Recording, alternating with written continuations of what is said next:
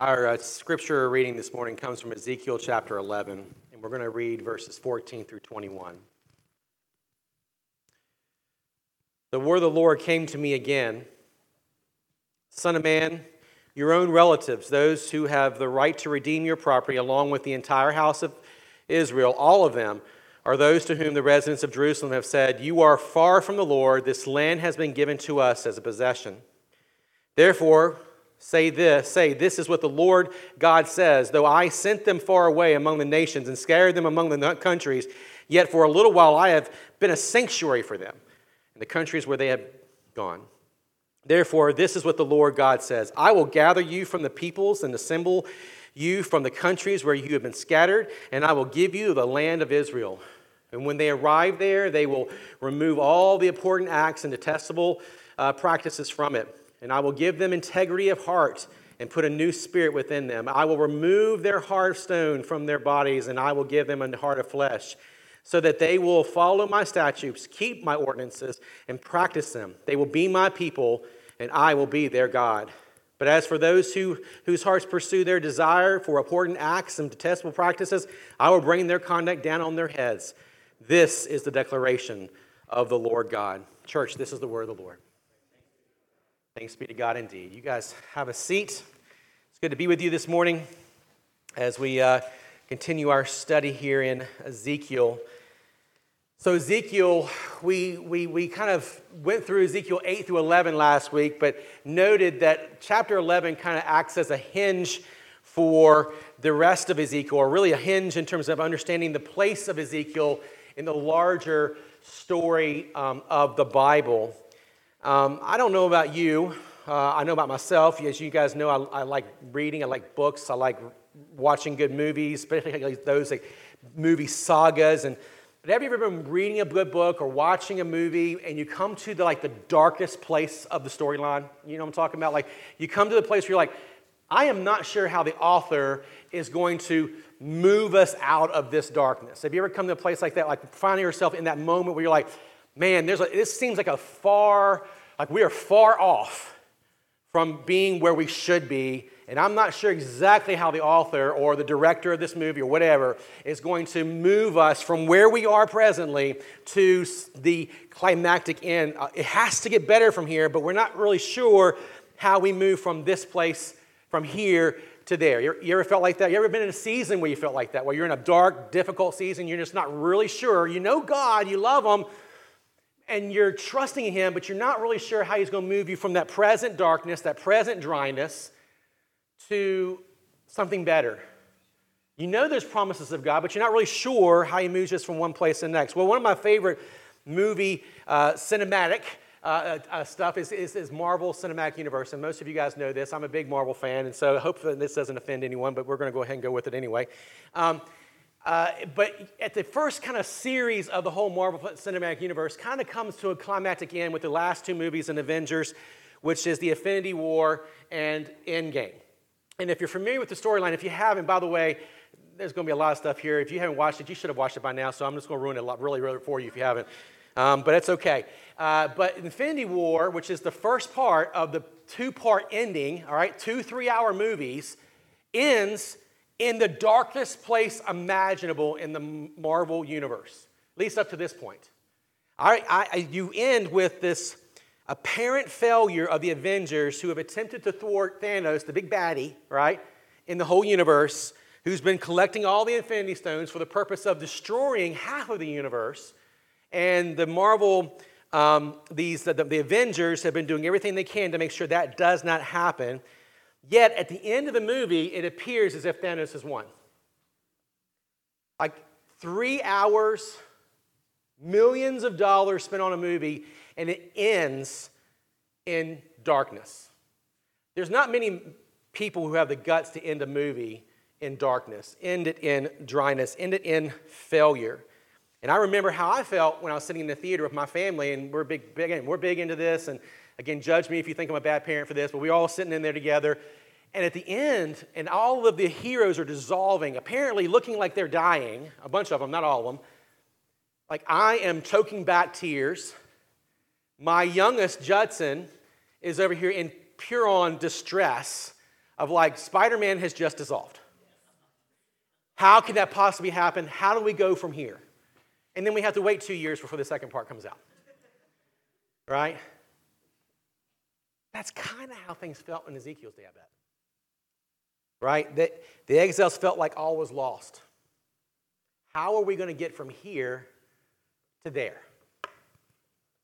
Right? How are we going to get from here to there? And, and it's not always easy to figure that out, right? It feels like for them in that moment, God has abandoned Jerusalem. He's abandoned the temple.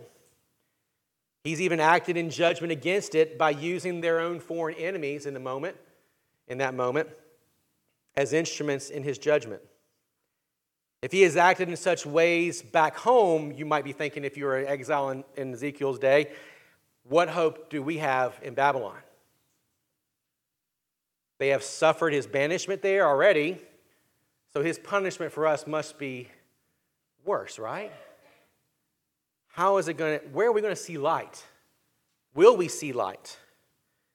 But here's the thing that I want us to see. It kind of leads into the main idea that I want to get at this morning is that our micro stories, and friends, this is a great principle for all of us to really think in.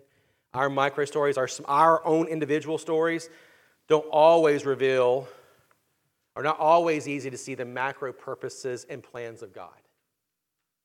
The difference between micro and micro, macro? Micro is me, macro's the whole. It's like kind of starting a movie in the middle, and you're like, okay, I think I got the movie, but you have no idea what's going on in the movie. Or reading a book, right, like starting at chapter eight in a book and never actually know what's coming before that, and all of a sudden you're like, I'm entering middle of the storyline. Well, that's kind of sometimes how we feel. We kind of read our own stories and we think, well, our own stories must be reflective of reality, but sometimes in the midst of that, we're not able to see. In fact, I'd say more often than not, we're not able to see all the bigger purposes and plans of God. So here's my main idea this morning that I want us to think about as we look at this hinge chapter of chapter 11 and really think about what is Ezekiel's message for the larger story of redemption that we see unfolding in Scripture. And is this God's kingdom carries on. That's the, that's the title. God's kingdom carries on. God's kingdom carries on even in the midst of life's darkest moments because God's work of redemption promises that we will have a people, that He will have a people dwelling in an eternal home, living under His rule and blessing. God's kingdom carries on because God has promised that there will be a people living in an eternal dwelling under His rule and blessing forever and ever and ever. There's a message buried in Ezekiel that's lifting up above the current context of the Israelites. And he is showing the Israelites, and by virtue showing us who read many, many years after the fact and centuries after the fact, that God's kingdom carries on, even if in the middle of it we don't quite see that. So, the context of last week is simply this we asked the question, and we got into the last two weeks have been incredibly dark. Ben laid out a dark message for us two weeks ago and I carried on with that the week after that. So I'm, you know, it's just it's been heavy. But the main question that we asked last week was, how does God deal with idolatry? And He takes us through this vision of the temple, and He shows us how bad the situation is. And we know that God does three things in light of idolatry. He exposes it, so He, he won't let it He won't let it not go, on, go unexposed.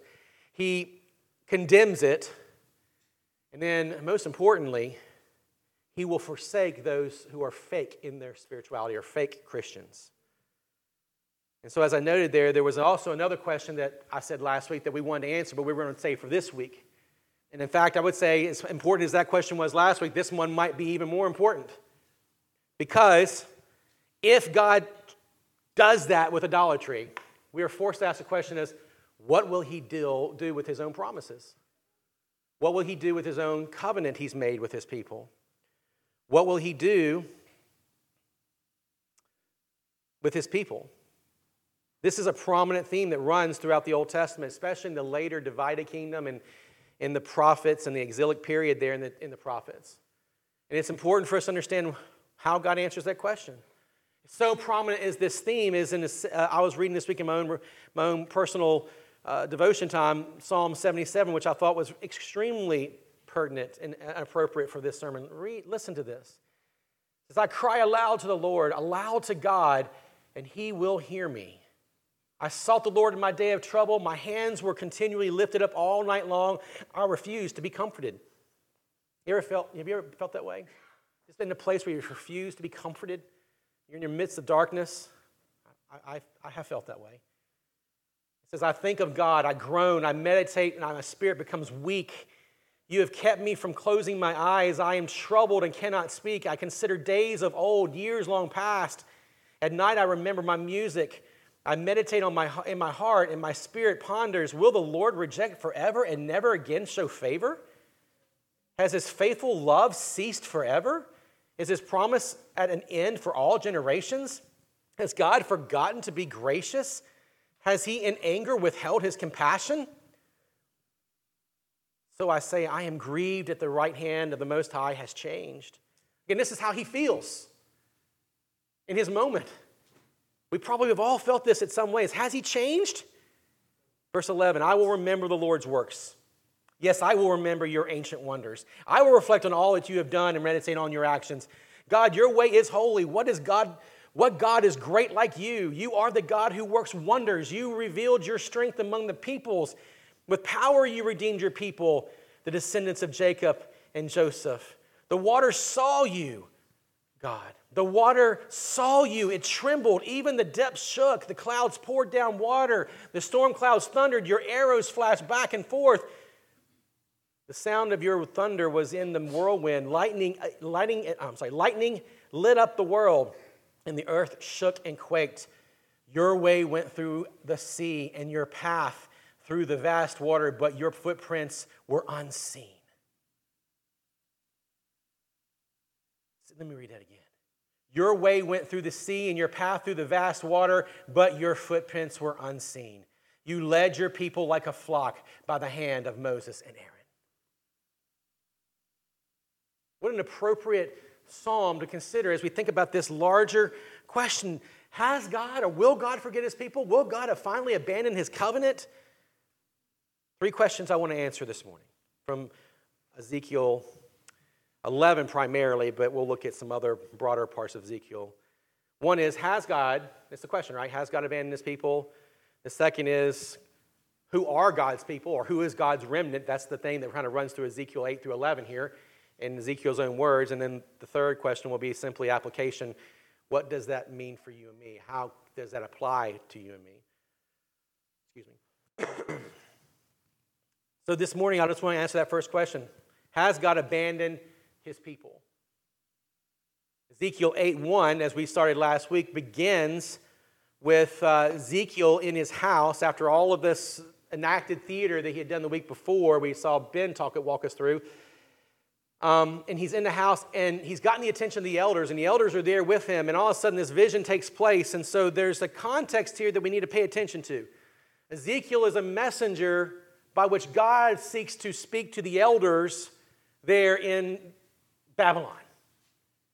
They're not just an incidental character reference throughout this whole thing. It's like Ezekiel, God gives a vision, and the, when God gives a vision, it just so happens that the elders are there with him. So, in other words, what God would have us do is He has His vision that He gives Ezekiel, and he's, of how He's going to deal with all the people back in Jerusalem and the temple.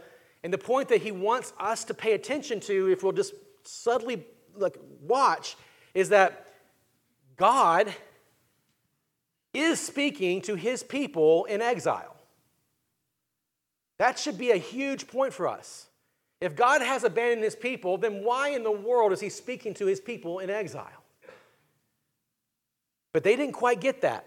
In fact, in, in Ezekiel's own words, in, in Ezekiel 9 uh, 8, he says, um, let me find it here. He says, While they were killing, I was left alone, Ezekiel says, and I fell face down and cried out, Oh Lord God, are you going to destroy the entire remnant of Israel when you pour out your wrath on Jerusalem? So Ezekiel's assumption here is the same assumption he does right in verse 13 of chapter 11 before we get into God's response to that question. He says, Now while I was prophesying, Pelatiah the son of Benadiah died. And when I fell face down and cried out loudly, Oh Lord, you are bringing a remnant to the end of, uh, to, um, to, of Israel to an end. So, in other words, the assumption is, as God's speaking to Ezekiel, that all the good things are still back in Jerusalem, and God is bringing an end to his redemptive purposes. Make sense? This is, this is Ezekiel's assumption. This is most likely a projection even of the elders' assumption. They are wondering okay, if it's that bad there, that means all is lost. Make sense? They're, all is lost. The remnant in Jerusalem are done. And if the remnant in Jerusalem are done, then what does that make of God's promises? And that's where we get to 14 through 21, which we read as our opening text. And I just want to walk through this. And this is God's response to Ezekiel's assumptions. Poor assumptions, by the way. Poor assumptions. The people of Israel, he says, the whole kinsmen of Ezekiel and all the exiles of Israel are the remnant of God, essentially. That's what God wants him to see. They, he's there, and how do we know that? What does it say right there in verse, verse uh, 16?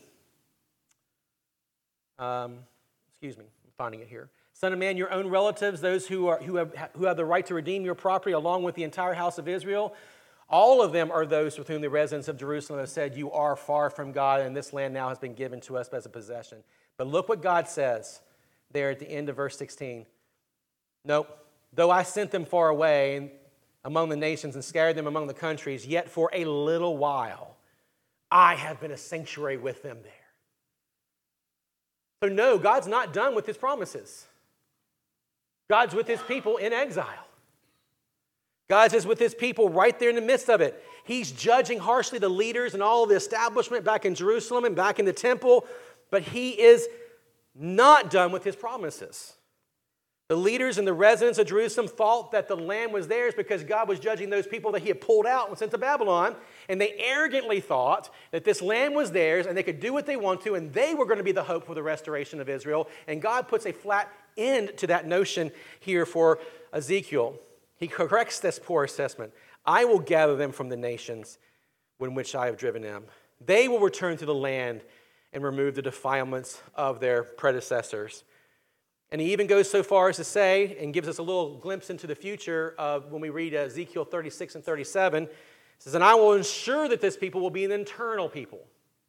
And how does he do that? I will give them a new heart, give them a new spirit. I will, they shall be my people, I will be their God. Now, the problem we have when we read this text is we've got to understand what's happening in the immediate, or will happen in the immediate 70 years or so, and what is happening in the larger picture of redemption.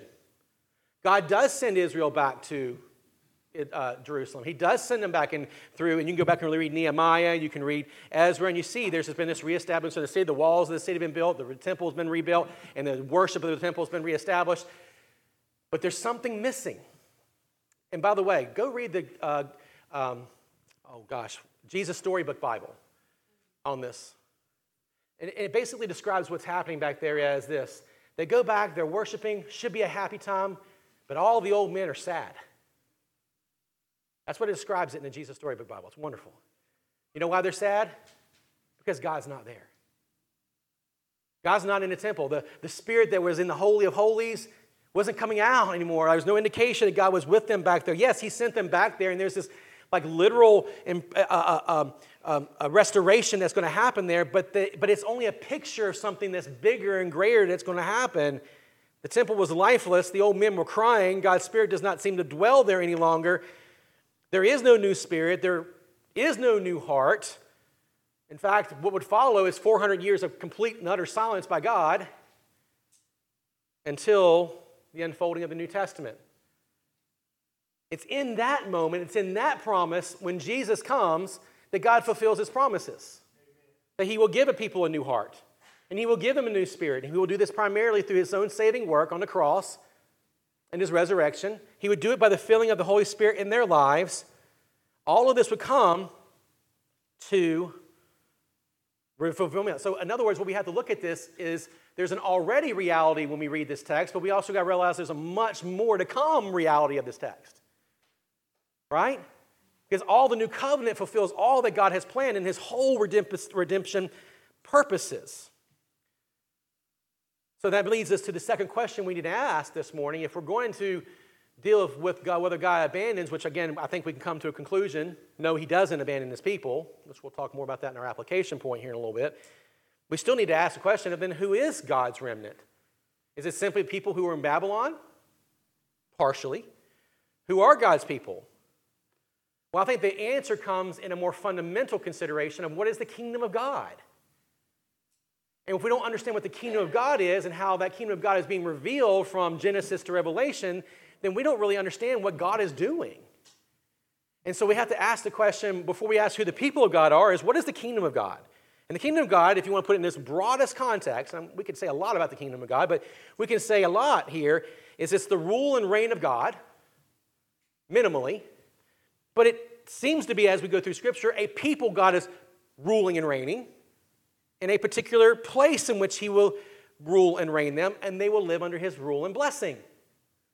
So that's what we see throughout the Scriptures is this recovery of the kingdom of God's rule. Not that the kingdom of God ever didn't rule, but the fact that it's visibly that God's always ruling and reigning a people in a place under his rule and blessing.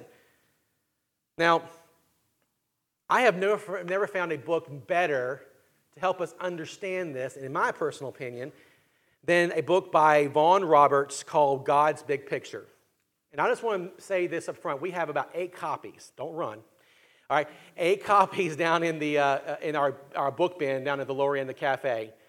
One copy per family, first come, first serve. Once they're gone, they're gone. If you want to take one of those, there's actually a, a summary of it right back on the back table of this, what I'm about to describe. But I have found him, his helpfulness of understanding the, the kingdom pattern of Scripture to be one of the most helpful ways of a Bible believer to actually understand what the Bible's doing from bookend to bookend. And when we understand what God's doing from bookend to bookend, it's easier to understand what God's doing in Ezekiel. Does that make sense? So we start with book bookend to book bookend. What is the bigger picture of what the Bible is saying from beginning the one story, and then begin to go back to the micro story, as we said earlier, and begin to understand what's going on there. So to be clear, um, this is not, I want to say this up front, this is not new to Roberts. Like he didn't just invent this framework himself a couple years ago, a few years ago when he wrote this book. He's recapitulating all the wonderful work of the Puritans, all the wonderful work of the reformers, and even the wonderful work of the church fathers. And so you would do yourself well to know church history, but he's summarizing all this in a very helpful small book, about 190 pages worth your read, okay? So if you get a chance to pick up one of those copies, great, go do it, okay? Church history matters, all right? And when we're deficient on church history, we're susceptible to a whole lot of error. And I think what he does here in this one book, and I'm going to give you a summary of the book in, in, in, in this point, will help us so immensely to understand what's happening in Ezekiel. So here's what we need to do. What he does in this book that I think is so brilliant is that he draws out a wide lens. He sees the Bible from a wide lens, and he helps us, by virtue of that, see what's happening in Ezekiel and in the whole Old Testament for sure. And so, what he deals with is this pattern of the kingdom God's rule, God's people, God's place. The best way I say it is God's people in God's place under God's rule and blessing. It's not new to him. Lots of other guys have articulated that way. He just does a good job of summarizing it well. And so he notes that in the, in the, the pattern of the kingdom is, is right there in the garden. If you go back and look at uh, uh Genesis chapter 1, 2, and 3, you find this pattern right there in the garden. There's God's people who are what? Adam and Eve. In God's place, right there in Eden right? The perfect garden, who are living under what? His rule and blessing, submitting to his word. And to be under God's rule in, in the Bible is always to enjoy the blessings of being under his word. God's original creation shows this model from as clearly as anywhere in the Bible. But we also know what happens next, don't we? You might call this the parish. This is what, um, excuse me. you might call this the parish kingdom. This is what he calls it. Unfortunately, things don't, they go poorly after this point, don't they? Adam and Eve try to run their own lives right out of God's hands. What does that mean? They're not God's people. They no longer are God's people because they turn away from Him. He turns away from them as well. They are banished from where? God's place. They're taken out of the garden. And they no longer are under God's rule because and enjoy His blessing. Instead, they face his curse and his judgment. But God, in His great love, before even in the midst of that banishment, in the midst of that perishing kingdom, He shows His great love by what we call, and it's a big fancy word, so don't get all stirred up about, called the proto evangelion. In other words, the gospel before. That's all it is. You know what it is? 315. God says, I will give you a seed, Eve, and he will crush the serpent. That's the proto evangelion, and that's a big word. Don't worry about it, okay? Talk about it after the fact, all right, if you need to. But the reality is here is that God still, even in the midst of the perishing kingdom, shows them that he will not let it remain this way. He shows the gospel before the gospel is fully revealed in Jesus. Right there.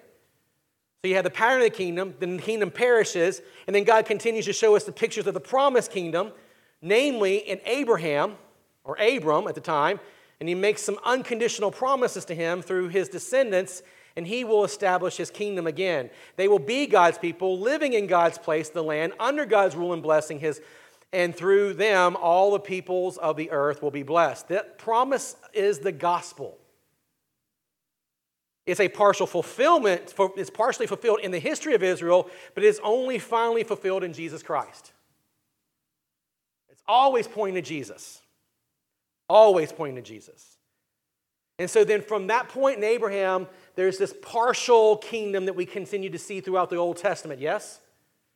God's promised kingdom of Abraham has been partially fulfilled in Israel's history through the Exodus from, from Egypt, God makes Abraham's descendants his own people. At Mount Sinai, he gives them his law so that they might live under his rule and enjoy his blessing, as Adam and Eve did in the garden before they sinned.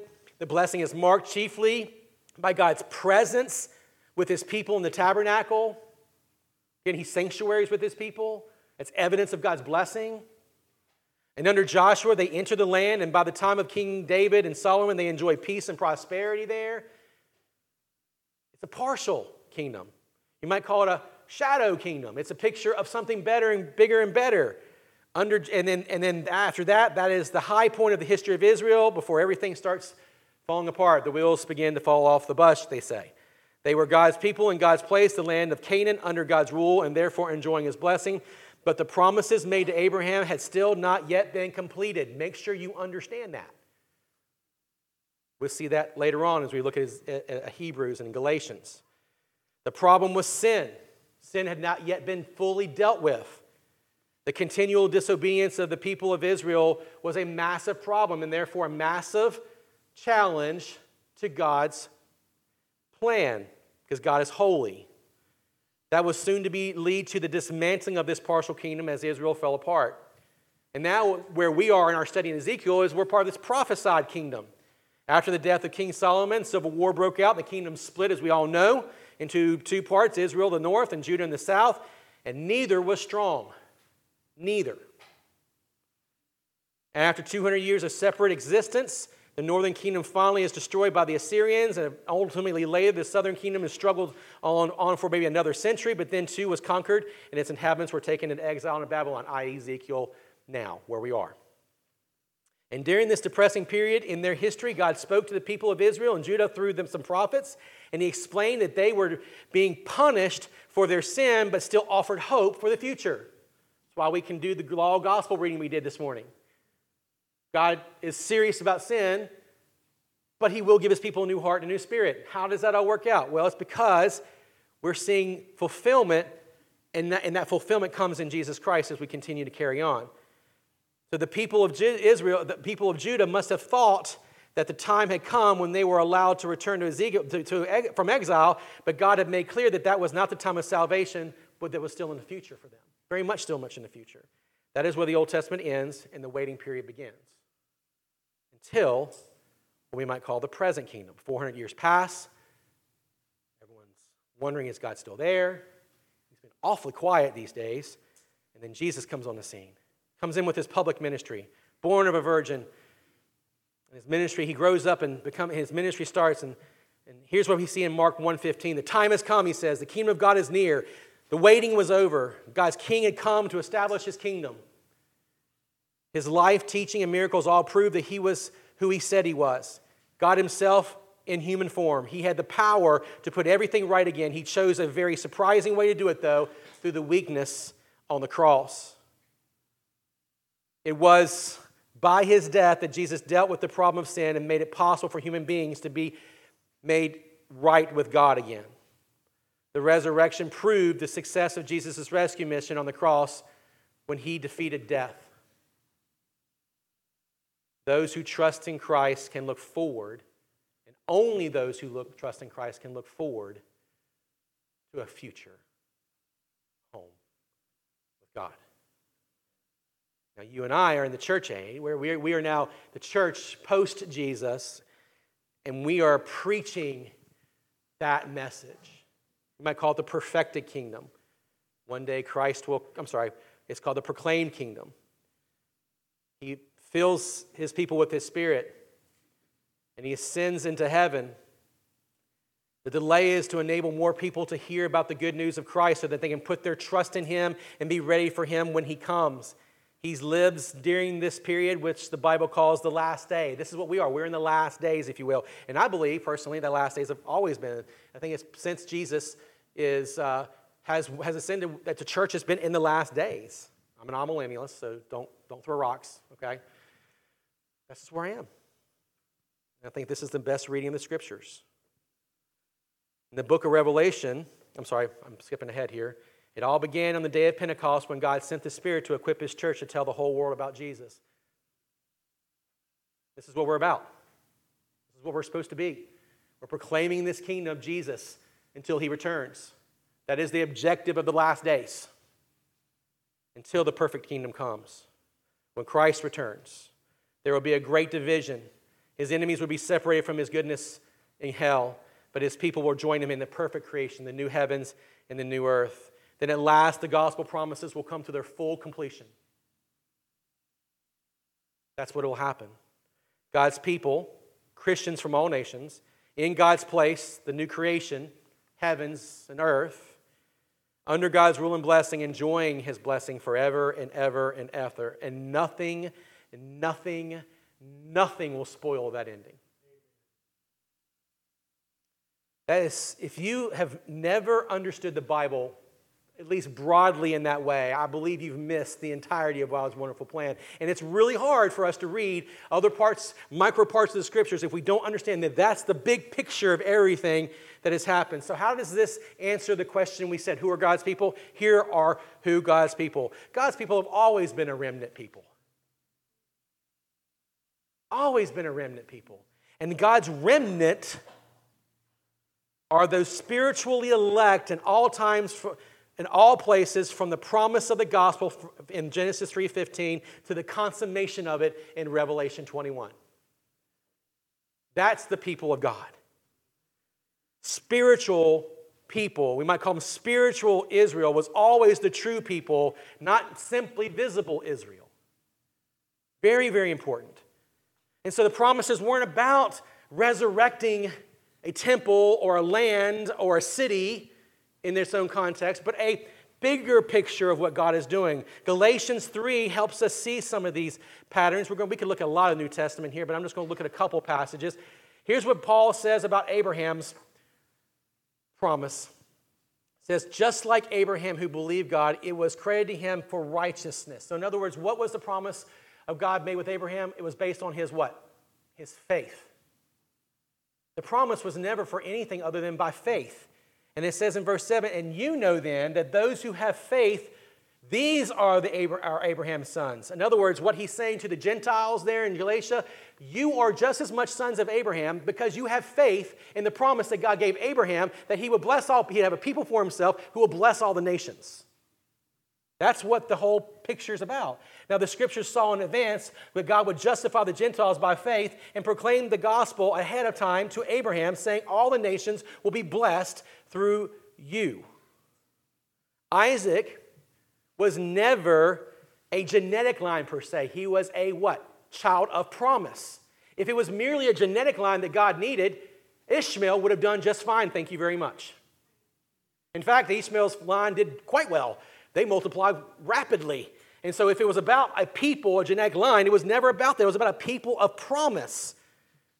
No, God's people were a spiritually promised people who lived by faith in God's ability to call a people out from the nations, starting with one nation, so that all the nations would be blessed by the same gospel, by the same work of salvation through the same Savior, Jesus, Jesus Christ. This is what it's always been about. And in case you're wondering, well, then what happens is there literal fulfillment of all the promises to Abraham.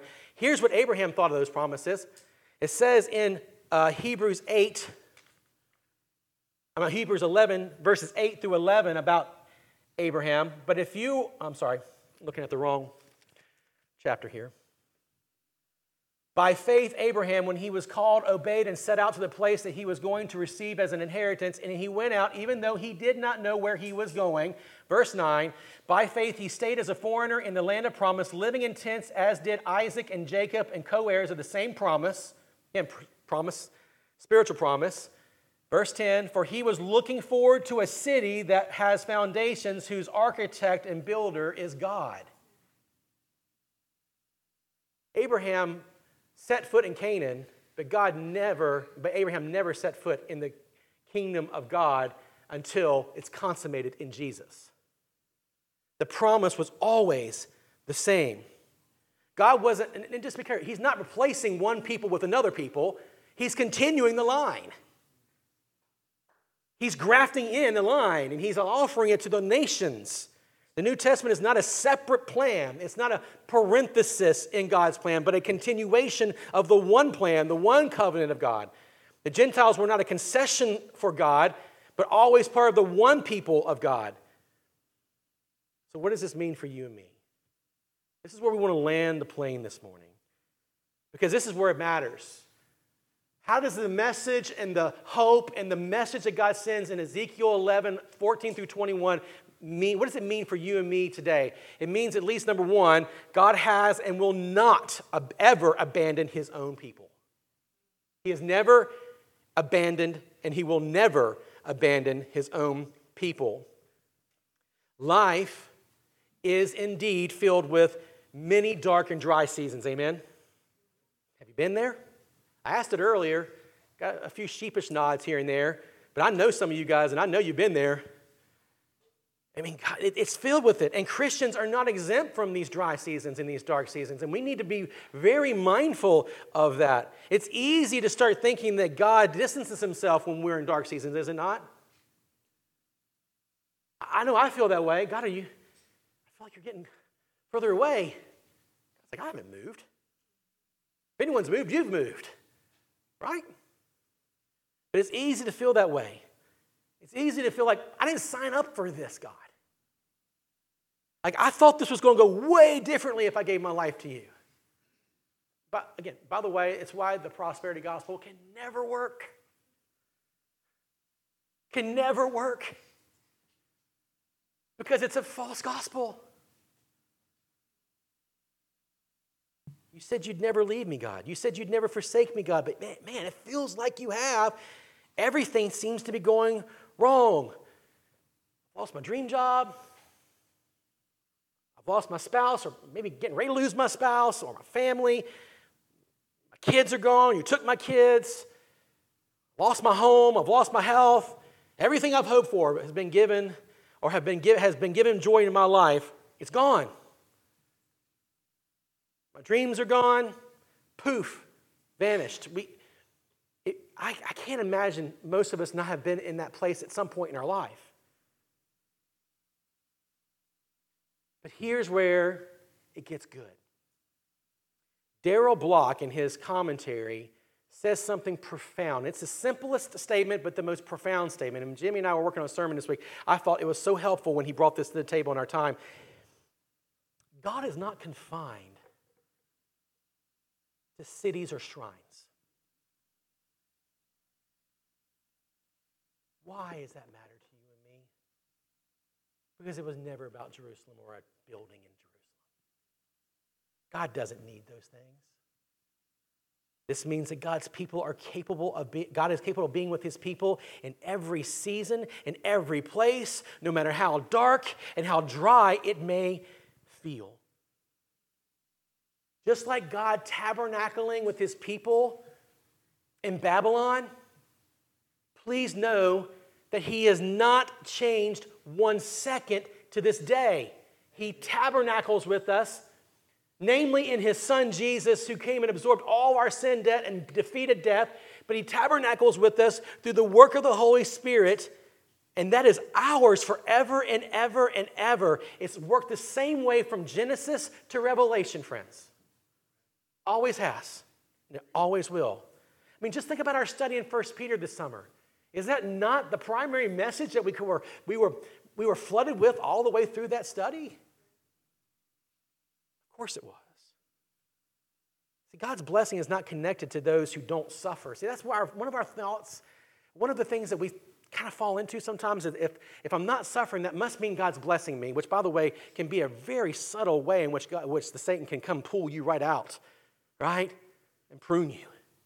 To believe that somehow or another, if I'm experiencing blessing, if I'm experiencing no suffering, then all of a sudden God must be blessing my life. I'm doing really well. That, be careful with that. But the opposite's true. Just because we experience suffering does not mean that we are absent of God's blessing. Right? It, it, seems to me as we read almost the entirety of the Bible that God doesn't just work in green pastures, although He does, but that more so He seems to work in His people's lives in the famine, in the drought. Read Daniel. Read the rest of Ezekiel. Read any of the prophets. God's there in the famine, in the drought, in the midst of the most darkest despairs people could ever imagine, and He's there. Friend, if you don't think God is there, repent and believe. Repent and believe. What else does this mean for us? What it means by extension of that is that God's people have always, always have been and always will be a people of promise, abiding in God's covenant. And what I mean by that, to be God's people is to remember that God is, if God does not exist, does not abide in cities and shrines, He's with His perpetually exilic people in whatever space and time God allows us to be there to remind us that He tabernacles with us and that he, we are His eternal people nonetheless. And so we relate to God only by holding on to God's covenant promises. That's it.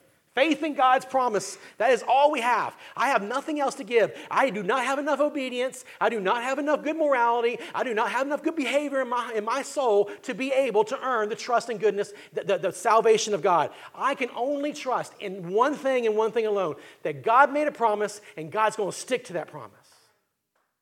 That is all it is. Friends, there is this weird triumphalistic movement that seems to be capturing American evangelicalism.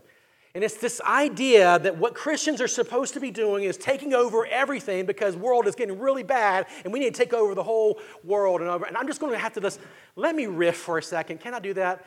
Can I just riff for a minute? Okay, because you good, you guys are all good reform people, at least most of you are. If you have run across this idea, oh, elders, be careful, help me out here. Um, called theonomy. Theonomy is this idea that the Christian's mission is to take over governments and over civil realms. If you've run into that, if you're reading guys who've made that kind of stuff popular, some of you guys may not like this. Doug Wilson I just want to challenge you a little bit on that. I have a whole lots of opinions about that dude, all right? But we can set that aside for a second. I'm not going to riff there for this morning, okay? You want to riff? Let's go out in the hallway after this is over with. But here's the reality that I want us to kind of understand God's mission is not reconstruction. Mission for his church is not reconstruction. It is not reestablishing the Mosaic law as the central law of the land. Mosaic law's purposes are, are, are, have been fulfilled. They're done because they are ultimately pointed to the law of God by which God would then put that, He would put His law in their mouths, He would put His law in their hearts because His people couldn't have it in their hearts until Jesus comes along. Make sense? That's been the whole thing. So, for us to go out there and think that the mission of the church is to just take over cities and take over governments is not the mission of the church. We have some wicked magistrates, friends. But the way that you leverage the world we live in is by preaching the gospel and let the gospel change hearts, and you build the church. I'm a two kingdoms guy. Two kingdoms is the idea that a lot of the reformers were trying to recover, Luther and Calvin especially, about Augustinians, Augustine's city of God, city of man distinction. Does that make sense to you guys? That God rules, but he rules in two different ways. That God has a rule over the whole world. He's always ruling, he never stopped ruling. But he has a rule over his people, the kingdom of God, the church. And our job right now is to proclaim the kingdom of God and preach the gospel. Still living in the world, having one foot in one place and one foot in the other place. But as we're in this place with the kingdom of the world, we're to preach the gospel and we pray that God will change hearts. You want to deal with wicked magistrates? Preach the gospel.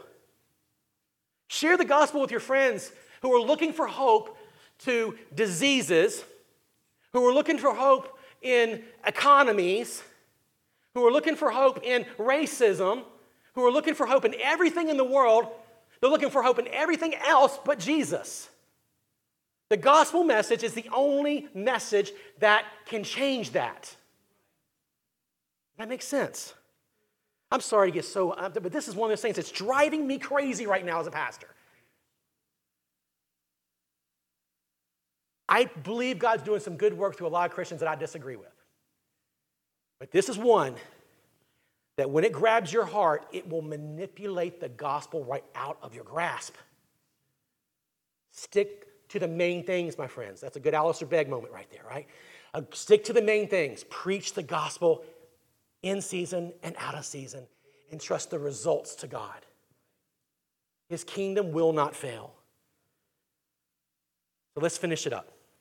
God's true covenant people are those who continually grow in, his, in their love for God and his presence among them. And this has always been the indicator. Always been the indicator. Think back through the entire Bible. God has been a sanctuary for his people in every exilic moment that God's people have faced. He heard his people's cries in Egypt. He tabernacles with them in the wilderness before they conquer the land of Canaan. He consecrates his presence with them in the Holy of Holies in the temple for a period. He sanctuaries with them in Babylon in exile, even through the 400 years of silence as he did, as he did not speak to them in those days. And he most perfectly, he most perfectly fulfills his presence with his people through Jesus the new and better temple. And he abides in us through the work of the Holy Spirit as you and I become a missional temple to the world. Yes? That's who we are. The new heavens and the new earth will one day consummate the fullness of God's presence among his people for eternity. Full stop. So, as we come to the table this morning, remember we are eating a covenant meal. That's what we do. You might be a little hungry. This is not going to satisfy you, your physical hunger. But it will satisfy and hold you still within the covenant bonds of God's love for you. It'll remind you that you're part of something bigger than this world has to offer. So let's pray and ask God to do that work in our heart as we prepare for the table this morning. Jesus, help us.